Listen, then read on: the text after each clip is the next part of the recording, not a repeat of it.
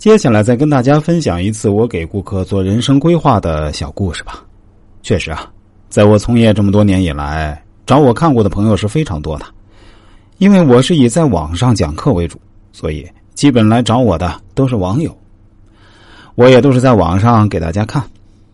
曾经有这样一个朋友让我印象非常深刻，是个小伙子。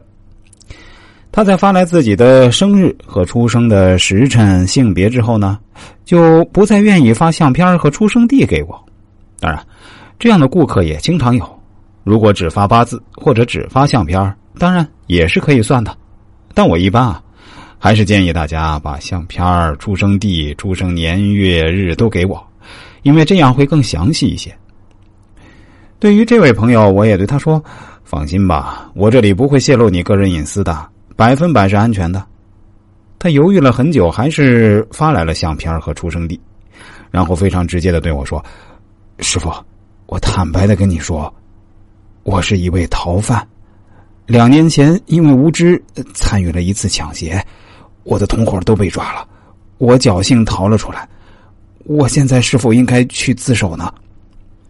我听到后也是非常震惊啊，但我还是非常果断的对他说。你当然应该去自首，而且一定要态度诚恳，争取宽大处理。道理其实我都懂。这个小子回答说：“我就是迈不出这一步。说实话，这两年多我也是过得非常煎熬，每天都会被自己吓醒。也许是应该结束这场噩梦了。师傅，我现在就是想问，我将来出狱后是否还会有未来？比如，是否能够找到老婆？”是否能够找到工作？将来财运怎么样？我非常肯定的对他说：“绝对没问题啊！将来结婚生子啊都会有。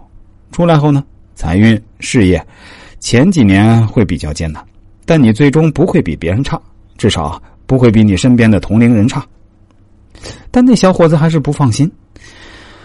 师傅，你这不会是在安慰我吧？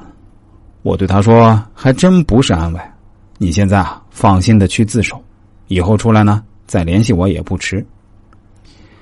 时间过得很快啊，这句话是真的。我现在自己从业这么多年了，确实是感觉时间过得真快。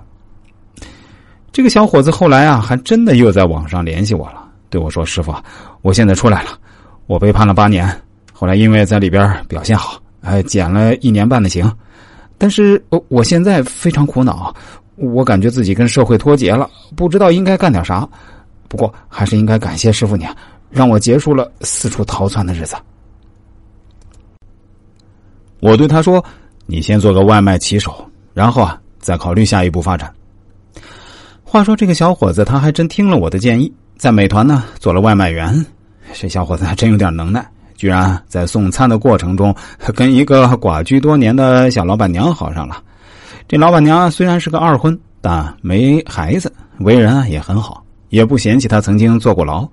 现在啊，俩人的日子过得还是红红火火的，婚也结了，还怀上了。